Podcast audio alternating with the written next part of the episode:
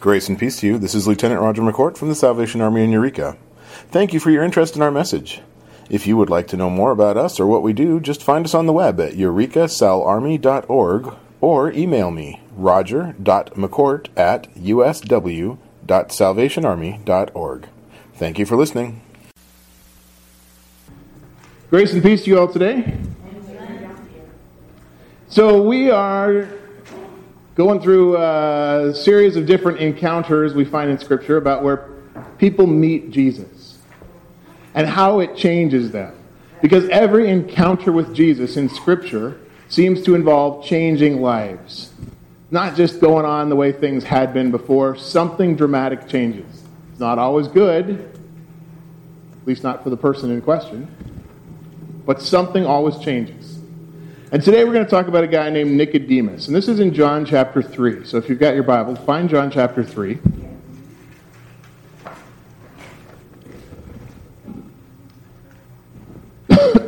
Excuse me.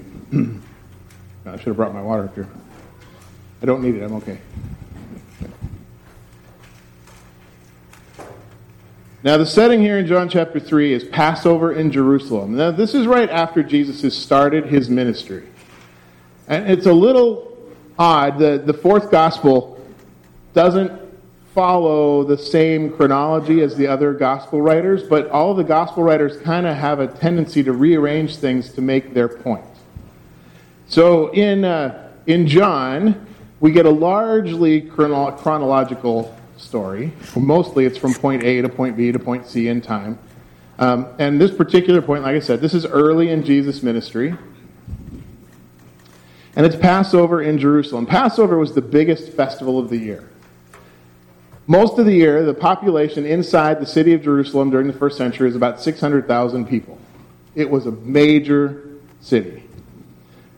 But during Passover, the week of Passover and about a half a week on either side, the population of the city would swell to between 2 and 3 million people. Just an enormous number of people crowded into a relatively small area. The people would stay wherever they could in the city or nearby, and when they went out for the night, because they'd be in the city for activities during the day, but when they went out for the night, they would either just find a spot right along the city walls or somewhere nearby, and wherever they stayed, it had to be within a Sabbath day walk, which is about a mile and a half each direction. Now, there's a small town named Bethany on the east side of the Mount of Olives. The Mount of Olives is right up next to Jerusalem. And if you go out of Jerusalem and along the road to Bethany, it is almost exactly a mile and a half. So that was pretty much the maximum extent of your Sabbath day walk. There was a guy who lived there named Lazarus, and he had two sisters, Mary and Martha.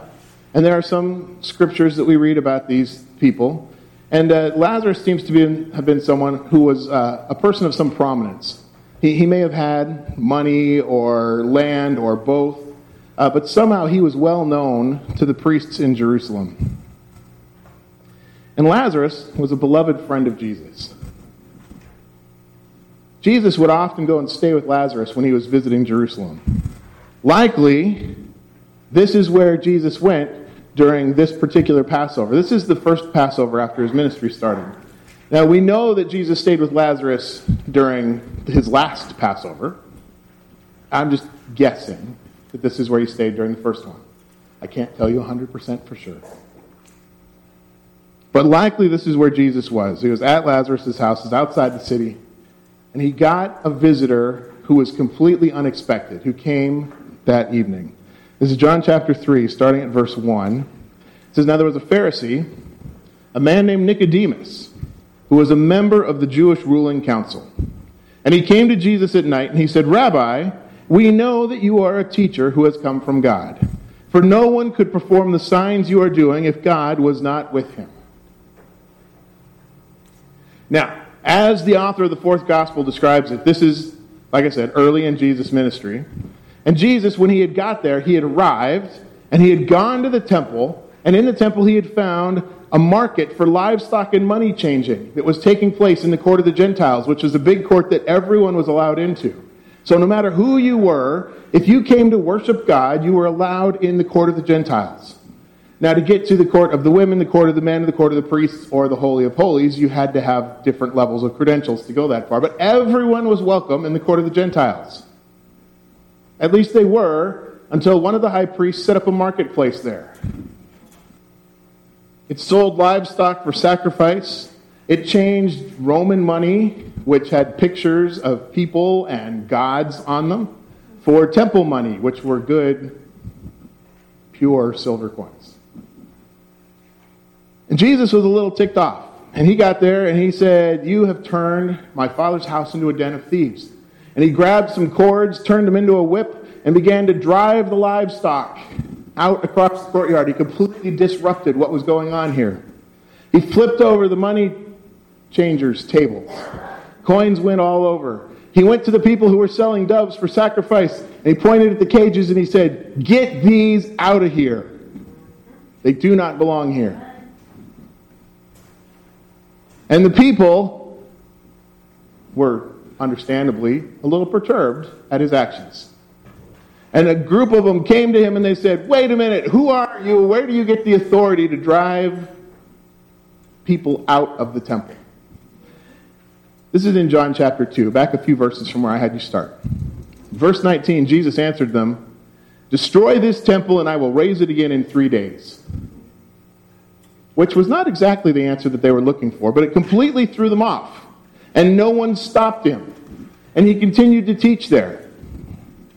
And he would come back again later on in his ministry and disrupt this same mercantile area, put a stop to the selling and buying that was going in more or less the same way, just in that last week right before his arrest. So this happened at the beginning, and then he's going to come and do that again at the end.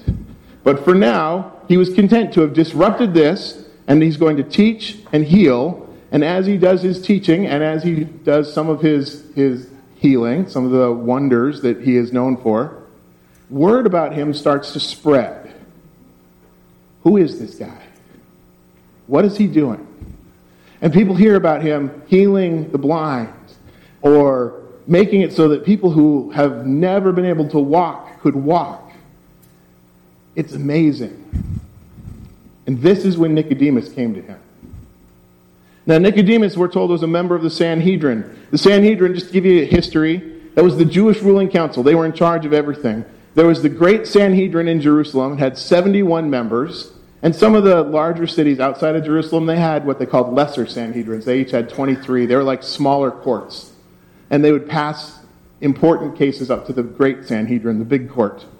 And the Sanhedrin started about 200 BCE, before Christ, before the Common Era. And it was made up of three groups of people. The high priest, the elders and tribal and family heads, and the scribes, who were the legal experts who kept everyone doing things the way they were supposed to. And there were two main groups of people inside the Sanhedrin. There were the Sadducees, and there were the Pharisees. And the Sadducees, well, we'll get to that in just a minute. The Sanhedrin as a whole was the head of all religious and criminal and civil authority. There were only two people who could outrule the Sanhedrin.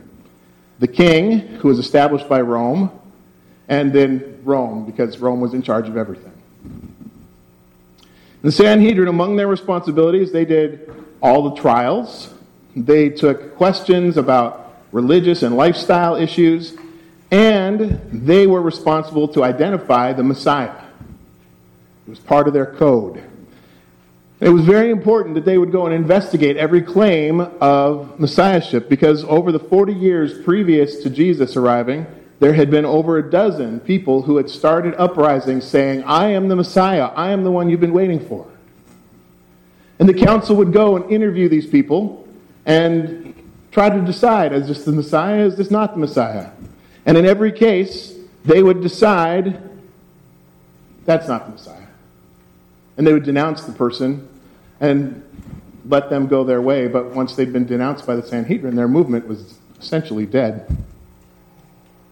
In fact, later after the resurrection, Peter and the other apostles kept preaching about Jesus, saying Jesus was the Messiah, Jesus was the one, he is resurrected, he is raised to heaven. And they didn't really know what to do about that. So in Acts chapter 5, starting at verse 34, we hear about how they brought all of these disciples of Jesus in. And they said, what are we going to do to these guys? I think we have to have them arrested. I think we have to have them killed. But in Acts 5:34, it says, a Pharisee named Gamaliel, a teacher of the law who was honored by all the people, stood up in the Sanhedrin and ordered that the men be put outside for a little while. And then he addressed the Sanhedrin. And he said, men of Israel, consider carefully what you intend to do to these men. Some time ago, Theudas appeared, claiming to be somebody, and about 400 men rallied to him. But he was killed, and all of his followers dispersed, and it all came to nothing. And after him, Judas the Galilean appeared in the days of the census, and he led a band of people in revolt. But he too was killed, and all of his followers were scattered. Therefore, in the present case, I advise you, leave these men alone. Let them go. If their purpose or activity is of human origin, it will fail. But if it's from God, you will not be able to stop these men. You will only find yourselves fighting against God. Pretty wise thinking. Gamaliel was a pretty wise man. He was respected by everyone in the Sanhedrin in spite of the fact that he was a Pharisee. And the Sadducees, they were the majority in the Sanhedrin. They were a large majority in the Sanhedrin. Nicodemus was a Pharisee. He was a leader among the Pharisees. Pharisee, by the way, is a word that means separated one. Separated one. They would separate themselves from the things of the world. They felt that there was too much Greek influence coming in. This was back around 160 BC. There was people who said, you know what? The Greeks are taking over everything, and their ways, their worship habits are getting into our lives, and we need to get out of that. So they separated themselves and tried to live pure lives. They were a minority in the Sanhedrin, but they were a majority in the world outside. They kept themselves pure from any corrupting influences, and they had this highly developed tradition of rabbis teaching and turning people into students. And really the only thing that made them different from the Sadducees were three doctrinal ideas. One, the Pharisees believed everyone has an immortal soul. Two, Pharisees believed in bodily resurrection. Everyone's going to be raised from the dead in their body, not just some ghost spirit form. And three, they believed in angels and demons. The Sadducees thought there was just one life. They had to live in this miserable world, and then when they died, it was over. So you might as well make the best of it. That's why they were sad, you see. That was a joke. You can laugh or ignore it. That's all right. The Sadducees tended to be the priests and the politicians. The Pharisees tended to be the laymen, the educated laymen, the overeducated laymen. They knew the law, and they knew the law very well. They focused on all the little details about following the law. In fact, they did that so often and so much that Jesus said they missed the point of the law because they focused on the details. They were very conservative and much less political than the Sadducees. So, Nicodemus, part of the ruling council, head of the Pharisees, comes at night out of Jerusalem to visit Jesus in Bethany. Now, don't read too much into the fact he came at night. I've heard people preach about, he's timid, or he's frightened, or he's trying to hide his interest, but that doesn't really fit with the character of someone who is a leader in their system. It could just have been the only free time he had. It was Passover. He had responsibilities during the day. It might have been the only time that he knew where Jesus was going to be. Jesus didn't post his calendar up and say, okay, from 2:30 to 3:15, I'll be disrupting the temple. None of that. It is possible that Nicodemus didn't want to be seen with Jesus without knowing more. But he really does seem to have made up his mind by the time he goes that Jesus was someone more than just a guy. He seemed to think he was important. Remember in verse 2, he came to Jesus at night. He said, Rabbi, we know that you are a teacher who has come from God, for no one could perform the signs you are doing if God was not with him. And there's all kinds of things just in that sentence that make you think that he has some belief in Jesus as more than just a guy. First, he calls him Rabbi. And for someone who is one of the Sanhedrin to call anyone a teacher is something. And even if you try to read some sarcasm into that, it seems unlikely given the setting. But if you try to, you have to look at the fact that he's saying, we know you are a teacher who has come from God. That's not a statement that anyone would make lightly, especially a rabbi in the Sanhedrin, especially a Pharisee. And he's not just speaking for himself. We know you are a teacher. Verse 3, Jesus replied, and, before I tell you Jesus' reply, I think that this is kind of odd because most people would say, oh, hi, nice to meet you, especially when someone comes in and says, I understand you're a teacher from God. Jesus replied, truly I tell you, no one can see the kingdom of God unless they are born again. A little abrupt, a little cryptic. Jesus is just leaping right into it. He knows where Nicodemus is at in his mind, and he's like, okay, we're just going to meet you right where you're at. I'm not going to go through any small talk or any pleasantries. We're just going to get this out. Very truly I tell you, no one can see the kingdom of God unless they are born again. Well, how can someone be born again when they're old? Nicodemus asked. Surely they could not enter a second time into their mother's womb to be born. Now, is he just being obtuse? Is he a foolish man? No, he's one of the elite teachers in Israel. He's a smart guy. There is, however, a custom of Jewish rabbis. They like to push at impossible meanings in order to exclude them from the possibilities, to pull out the true meaning of what's being said. So essentially what Nicodemus is saying, he's saying, look, you cannot mean that a man is to enter a second time into his mother's womb and be born. So what is it then that you do mean by that? That's what he's asking. What do you really mean by that? Verse 5, Jesus answered, very truly I tell you, no one can enter the kingdom of God unless they are born of water and the Spirit. Flesh gives birth to flesh, but the Spirit gives birth to spirit. You should not be surprised at my saying you must be born again, because the wind blows wherever it pleases. You hear its sound, but you cannot tell where it comes from or where it's going. So it is with everyone born of the Spirit. Let me start by asking this question. Where does the wind come from? The sky. Which part of it? Depends on the day. Depends on the day. Comes offshore, right? We're on the coast. It's always offshore. Offshore wind. Big offshore. How far do you go offshore before you run into yourself? At this latitude, about 19,000 miles. Where did the wind actually start? You really can't know where the wind comes from. That's kind of weird. Well, there's a high-pressure system and a low-pressure system, and they come together, and then you have wind. Where did they come from? They came from wind. I guess Jesus has made his point.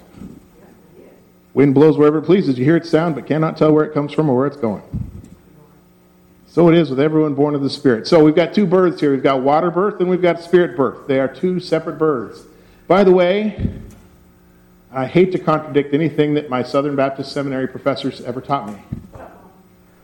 One of them was very insistent that this refers to baptism. He is incorrect. This is not a reference to baptism. This is talking about two different things. Born of water. Those of you who've ever been present at a birth know that it is a very wet event.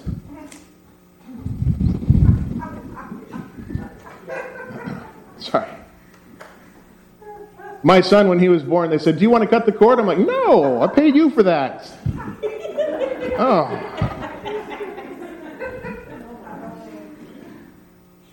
Some people keep it. When there is birth, flesh gives birth to flesh.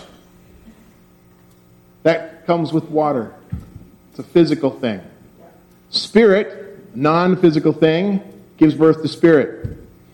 Entrance to the kingdom is by rebirth through the Spirit, is what Jesus has just said. Now, Nicodemus, hearing this, is going to hear entrance to the kingdom is not by conforming to a set of guidelines. That was a major teaching in the Pharisees. If we do everything laid out in the law perfectly, all of us, then the kingdom of God will be here. Jesus is saying this is not by conforming to guidelines. This is not birth, by being born into a certain family or a certain ethnicity. This is an inward change brought about by God, not by man. Spirit births you. It puts you on God's path, which could mean anything, because the wind goes where it will, and you don't know. To which Nicodemus replies, verse 9, the absolute best question anyone could possibly ask at that point. How can this be? This is not him saying, what? No way. This is him saying, how does it work? I get this. I understand. How can this be? This is a plea for direction. He wants to know how this experience that Jesus is talking about could be his, because nothing in the Judaism he knew offered anything like that. And Jesus, ever the one with the quick, helpful answer, number 10, verse 10, says, you are Israel's teacher, and you don't understand these things? Literally, it says, are you the teacher of Israel? See, Nicodemus was apparently not just a rabbi. He was the teacher of Israel. There was something about him that set him above those other 70 guys in the Sanhedrin. He was known as this great teacher. He was the one who was supposed to be able to explain everything. And he's like, Jesus, tell me how this works. I don't get it. Jesus, are you the teacher of Israel? Jesus seems to think that what he's saying is nothing new. And it's not. Every concept Jesus brings up ever in all of his teaching exists in the Old Testament, in the Hebrew Scriptures. Everything Jesus teaches comes straight from the Hebrew Scriptures. So for those you know who say, well, I don't need an Old Testament in my Bible, it may be wrong, because if you want to know what Jesus is talking about, you have to read the first two-thirds of the book. Now, Jesus doesn't just leave it there. He's going to give him a little more information here, starting in verse 11. He says, very, very truly, I tell you, we speak of what we know, and we testify to what we have seen, but still you people do not accept our testimony. This is the only place Jesus speaks in the royal we, by the way. Verse 12, I have spoken to you of earthly things, and you do not believe. How then will you believe if I speak of heavenly things? No one has ever gone into heaven except the one who came from heaven, the Son of Man. Jesus is like, look, I'm trying to explain things to you. If you listen to me teach, you should hear it. You should get it. You obviously get enough of it. You're coming to ask me these questions. But you're still not accepting that what God said was true.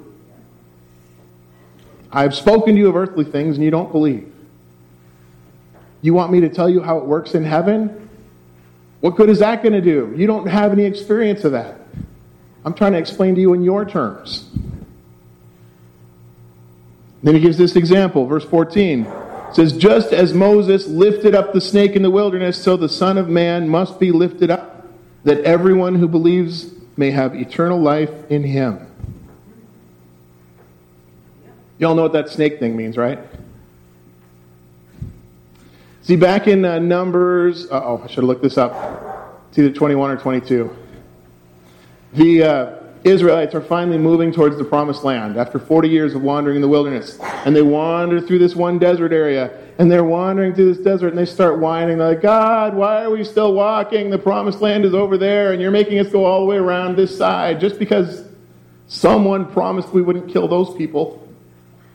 Now we have to walk all the way over here. We don't want to walk. It's a long way. It's through the desert. It's already been 40 years. This is going to take another 2 weeks. And God's like, really? I've had it with you. And he lets snakes from the desert go out among the people. So they go through an area of this desert. There's thousands of these poisonous snakes. And when it bites, it turns your blood to fire. Not literally. It's just the way it feels, apparently. I've never tried it myself. I'm happy not to. You fever up. You convulse. And you die. And these thousands of snakes go out and they start biting the thousands of people. Now, I'm assuming God didn't just send an army of snakes out. I'm assuming that as they went through the desert, the snakes just started to bite them because it's an area they weren't ready for. And where God had protected them before, he took his protection away and let them deal with their own consequences. And the people then went to Moses and said, we believe that we have maybe sinned. Could you speak to God for us about the snakes? And Moses went to God and said, all right, could you help me deal with the people with the snakes thing? God said, sure, here, go make a bronze snake. Just a bronze snake, 6 feet long. Put it on a pole and stick it up on top of the tent of meeting where you can see it. All the people in camp could look at it and see it and know exactly what they're looking at. A snake. And then, when they get bit, tell them, look at the snake and you'll be okay. Hallelujah. Yes. There's a faith test for you. Do you believe in God or do you not believe in God?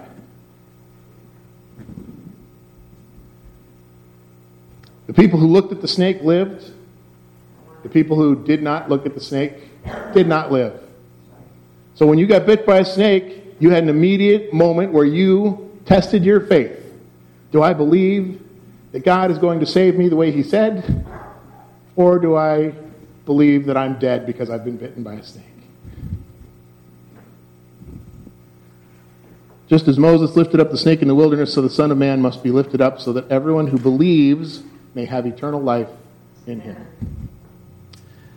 This is not a healing experience. Or maybe I should say it's not just a healing experience. This is a life-changing encounter with God. Amen.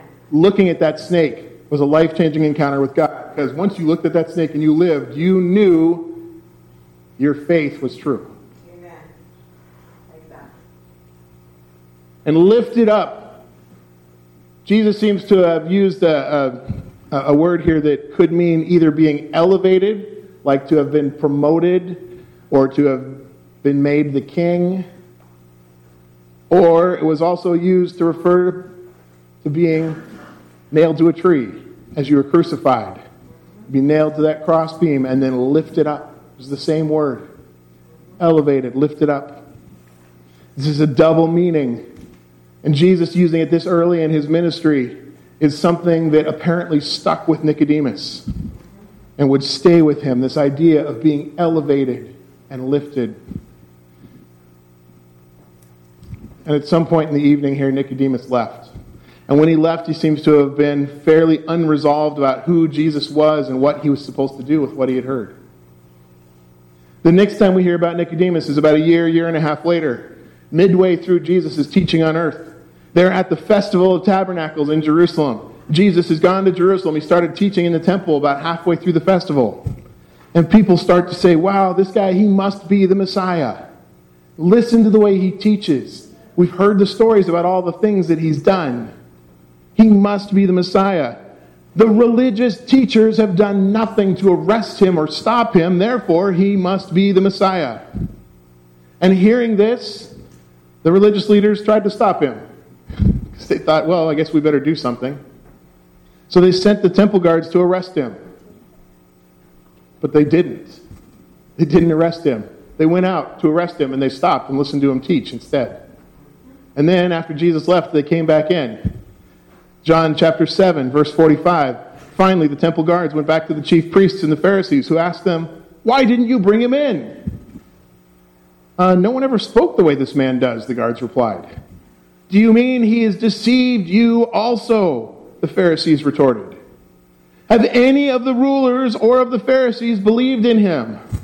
No. But that mob out there knows nothing of the law. There's a curse on them. That's how they believe Jesus is obviously getting his message out. Everyone who's listening to him is just cursed. That's all there is to it. Verse 50, though, says, Nicodemus, who had gone to Jesus earlier and who was one of their own number, asked, does our law condemn a man without first hearing him to find out what he's been doing? Maybe he's not ready to say, hey, I believe in him. Because that would have put a stop to that line there, wouldn't it? But he is willing to say, well, wait a minute, maybe we need to listen to him first. Maybe we should hear what he has to say. Verse 52, they replied, what, are you from Galilee too? Look into it.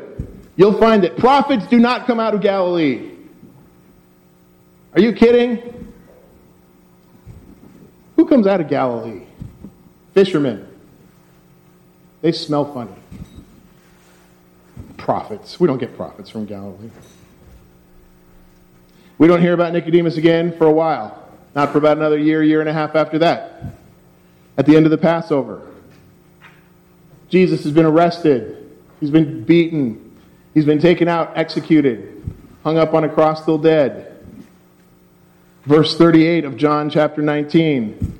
Later, Joseph of Arimathea, who was a member of the Sanhedrin, asked Pilate for the body of Jesus.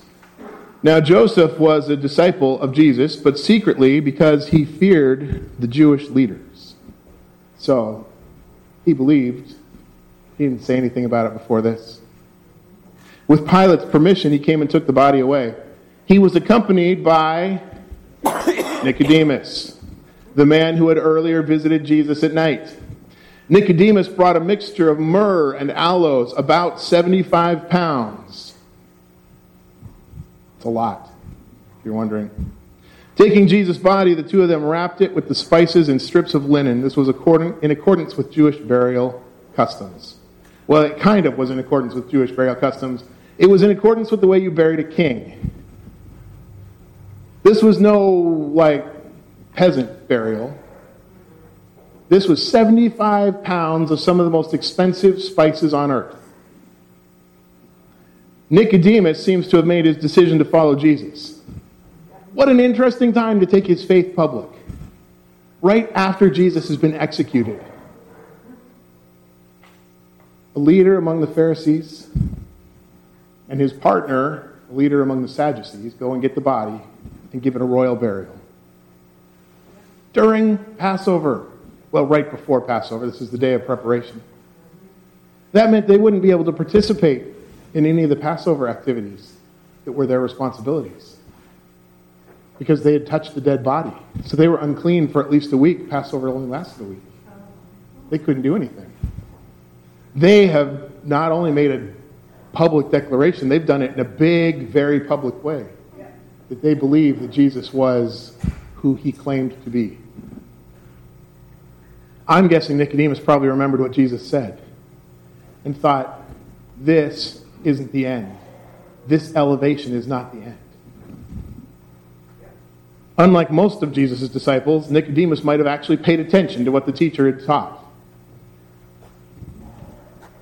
He might have understood what Jesus said was coming, or perhaps he was just mourning the loss of the Messiah and thought he'd give him a royal burial. Nicodemus was said to be one of the 3 richest men in Jerusalem. Kind of cool. In fact, they talk about his daughter's wedding in some of the ancient writings and how much it cost for her to live. Apparently, she spent a gold denarii every week to get a certain kind of tea or soup delivered to her. Golden denarii, let's see, think 10 years' wages. And her dowry was 10,000 of those when she got married. He was so rich that people used him as an example of more money than you can count, kind of thing. But his encounter with Jesus changed everything. We're told he became a teacher in the Christian church. That's what Christian tradition holds. Sadly, I don't have any scripture about him beyond this point. Tradition in the Talmud, the Jewish writings, say that Nicodemus, who had been the 3rd richest man in Jerusalem, after he became a follower of Jesus, was persecuted along with the Christians. He was cut out of business deals. People cheated him, took advantage of him, and impoverished him. They said that his daughter ended up making a living shoveling cow dung. Which, depending on your perspective, could have been them saying, look what comes from following Jesus.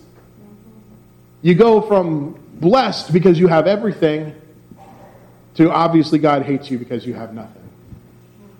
But from a Christian perspective, you go from chasing after the things of the world to finding joy in the things of life. Treasures are in heaven.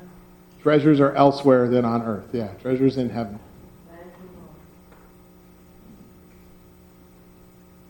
Encountering Jesus changes lives. Nicodemus' life was changed, even if all the rest of that non-scriptural stuff was made up. Which I don't think it was. It's pretty well attested. But even if that was all made up, just the part we have in Scripture, just the part where a member of the Sanhedrin, a leader of the Sanhedrin, gives Jesus the world's most expensive royal burial after he's dead. That is enough of a declaration of faith to have completely changed his life. Encountering Jesus changes everything. Have you encountered Jesus? If things haven't changed by knowing about Jesus, you might want to go back and look again and see if you've encountered Jesus. With that, I'm going to close this prayer this morning. Father, thank you for encounters with Jesus. Thank you for the way that getting to know Jesus and the things that he has to say changes our lives. Not necessarily by making us rich or poor in worldly things, but by making us rich in spiritual things.